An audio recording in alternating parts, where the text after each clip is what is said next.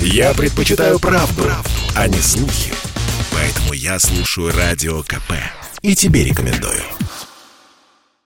Россия и Беларусь. Время и лица.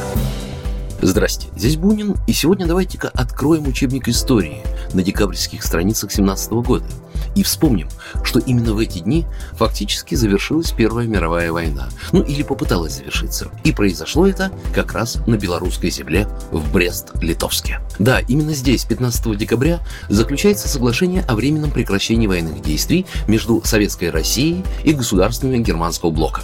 Молодое советское государство приняло немецкий ультиматум и вышло из Первой мировой войны, утратив контроль над обширными территориями. Затянувшаяся война истощила экономику Российской империи. В начале 17 года по столице поползли слухи о надвигающемся голоде, появились хлебные карточки, а в феврале начались грабежи булочных. Локальные погромы переросли в антивоенные акции. Колоссальные потери еще больше дестабилизировали общество, и в феврале в войсках начался бунт.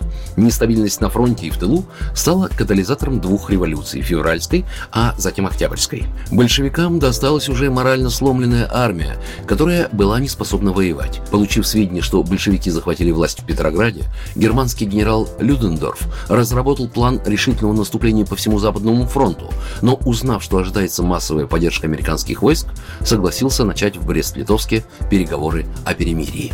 Делегацию советского правительства возглавлял Адольф Иоффе, революционер, верный партиец и по совместительству опытный дипломат.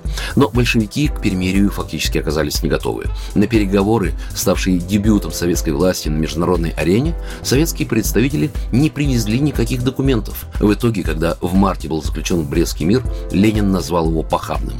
И, тем не менее, отчаянно призвал принять ультимативные условия – Большевики сами, опасаясь подавления своего восстания, разложили царскую армию и понимали, что к полноценному ведению боевых действий она не способна. Вопреки решению Ленина, Троцкий даже отказался подписывать мир на немецких условиях и покинул переговоры. В итоге Германия возобновила боевые действия, стремительно продвигаясь на север. Были взяты Минск, Киев, Гомель, Чернигов, Могилев и Житомир. Вот и пришлось вернуться к брест-литовским условиям. И правительству Советской России пришлось отказаться от Украины, прибалтийских стран, Финляндии. Территориальные потери для России были колоссальными.